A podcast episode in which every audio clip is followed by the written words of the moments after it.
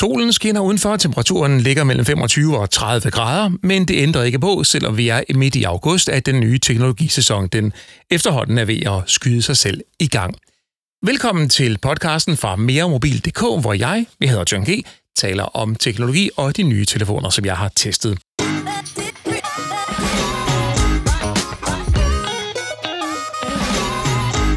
Og velkommen ind for til episode nummer 113. Det er den første episode i sæson 10. I denne her episode, der taler jeg om den nye OnePlus 10T, som er lidt en underlig fisk. Og det gør jeg på den måde, at jeg forsøger at opsummere sådan frit efter hukommelsen, hvad jeg synes om telefonen og hvad jeg har skrevet om den i min anmeldelse. Og de 5 minutter starter nu. Chipsættet i den her telefon er Qualcomm Snapdragon 8 Plus generation 1, og det er et chipset, der yder rigtig, rigtig flot og udvikler mindre varme end den foregående generation, Snapdragon 8 generation 1. Og samtidig har OnePlus fået gjort mere ud af kølingen, så telefonen ganske simpelt holder sig køligere i længere tid. Deres øh, kølingstiltag har gjort, at øh, temperaturen den er reduceret et par grader, grader når man hvad hedder det, øh, presser den hårdt. Det var det, jeg vil sige. Det er en øh, ydelsesforbedring i forhold til processoren i OnePlus 10 Pro, men det er samtidig en øh, processor, som jeg har set yde endnu bedre, nemlig i Asus Zenfone 9, som bruger det samme chipset, men den telefon kommer jeg tilbage til i en anden episode.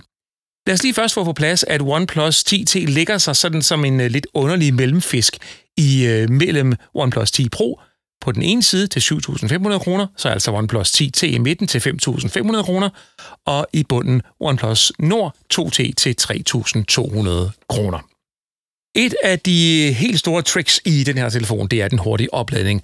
Der understøttes op til 150 watt opladning. Det betyder ikke, at telefonen kører 150 watt opladning hele vejen igennem. Den gør, det gør den kun i et stykke tid af opladningstiden.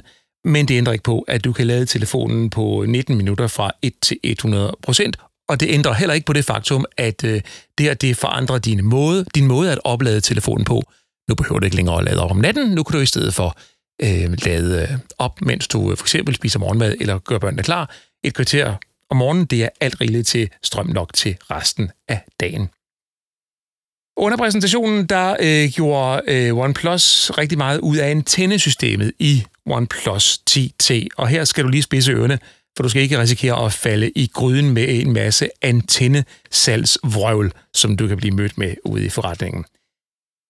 Det er nemlig sådan, at OnePlus de siger, at steder, hvor mange mennesker er samlet, f.eks. på et sportsstadion, så bliver forbindelsen på telefonen ofte painfully slow, som de sagde. Men i den her telefon, der har OnePlus et såkaldt 360 graders antennesystem, der med 15 antenner altid har stabil og hurtig forbindelse.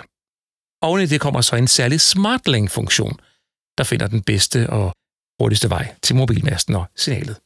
Ja, det er det, de siger. Nu tror jeg ikke på, at øh, OnePlus 10T har bedre eller hurtigere forbindelse end andre af firmaets produkter, eller for den til skyld konkurrenternes produkter. For det første er de tal, som blev fremlagt under præsentationen, altså tal om bedre hastighed og bedre dækning, baseret på laboratorietest internt hos OnePlus, og altså ikke hos en uafhængig part. For det andet så hjælper mange antenner i telefonen jo ikke på et fyldt stadion, hvis mobiloperatørens netværk og kapacitet og signal ikke er i orden. Så kan man have 500 antenner sættende, uden at det gavner noget. Og dernæst omkring det der SmartLink. Nu er det sådan, at mobilnetværkene de fungerer på den måde, og har altid gjort, at de vil forsøge at flytte en telefon til en bedre mast og en bedre forbindelse, hvis det er muligt, og hvis det giver mening i forhold til belastningen af netværket. Telefonen kan ikke flytte sig selv fra en mobilmast til den anden, sådan som OnePlus ligger op til i snakken om SmartLink-funktionen. Det er det rene vrøvl. Jeg har spurgt OnePlus, om der hos øh, mobiloperatørerne eller et uafhængigt øh, sted er foretaget et test, som underbygger deres øh, egne udmeldinger på det her område, men disse test findes ikke. Min oplevelse er, at mobilforbindelsen på OnePlus 10T er rigtig fin, men jeg oplever den ikke som hverken bedre eller værre end på andre telefoner. Lad mig lige hurtigt sige, at øh, kameraet i telefonen her er telefonens største problem. Det store kamera finder du i OnePlus 10 Pro, som har det bedste kamera. Kameraet i den her telefon svarer til kameraet i OnePlus Nord 2T, og i øvrigt så også i øh, den telefon, der hedder Nothing Phone 1, men den kan vi komme tilbage til en anden dag. Som et udmærket kamera, bare ikke noget banebrydende, det er et mellemklasse kamera. Skal vi lige summere det op her til sidst? Lad mig sige det sådan. Hvis du vil have det gode kamera, skal du gå efter OnePlus 10 Pro. Hvis ikke du har de store fotokrav, og prisen den er meget vigtig for dig, så er det OnePlus Nord 2T, du køber. Den hurtigste processor har 10T'eren, men den er ikke signifikant hurtigere end topmodellen. 10T den har hurtig opladning med 19 minutter. OnePlus 10 Pro 10 Pro bruger 32 minutter på den samme opgave, men har samtidig også et større batteri. Så øh, opladningen er godt nok hurtig, men ikke markant hurtigere end deres topmodel. Og trådløsopladningen den får du kun på topmodellen. Skærmstørrelsen er 6,7 tommer som på 10 Pro, men opløsningen er en smule mindre. Den bedste og den stærkeste skærmoverfladen, den får du på OnePlus 10 Pro. Og så er der ikke nogen alert slider, altså lydknap på siden af telefonen, altså på siden af OnePlus 10T. Det var det. Nu gik de 5 minutter. Lad mig lige, øh, inden jeg retter herfra, sige, at øh, OnePlus 10T, det er enten en opgraderet OnePlus Nord 2T eller en nedgraderet OnePlus 10 Pro. Og nu er vi så tilbage ved starten. Det her det er en underlig fisk. Det er svært at placere den. Og jeg ser mest den her telefon som en telefon, der skal bruges til at sælge andre telefoner.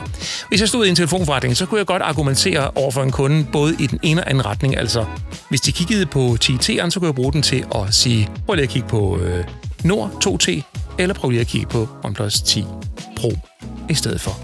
Det er sådan, som jeg ser den. Det er fuldstændig som lille, mellem og stor pomfrit på McDonald's. Det er bare marketing.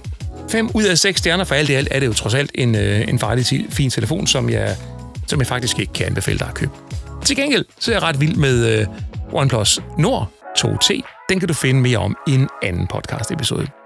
Tusind tak, fordi du lyttede med. Husk at subscribe til øh, podcasten her, hvis ikke du allerede gør det. Og husk at dele information om øh, den her podcast med dine venner ude på sociale medier, via mail og så videre. Og lad mig til allersidst lige nævne, at nu har jeg skrevet rigtig meget om TikTok igennem tiden.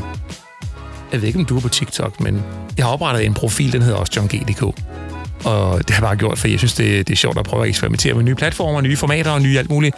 Så hvis du har modet og har en TikTok-profil, så prøv at finde johng.dk-profilen derinde og se, om du kan finde noget, der er sjovt. Det, det er ren... Øh, det er ren ballade og, øh, og eksperiment, eksperimental fra min side af. Så det er ikke særlig alvorligt, men det, det kunne være hyggeligt, hvis du kigger forbi. Lad os sige det sådan. Tusind tak, fordi du lyttede. Mit navn er John G. Ha' det godt.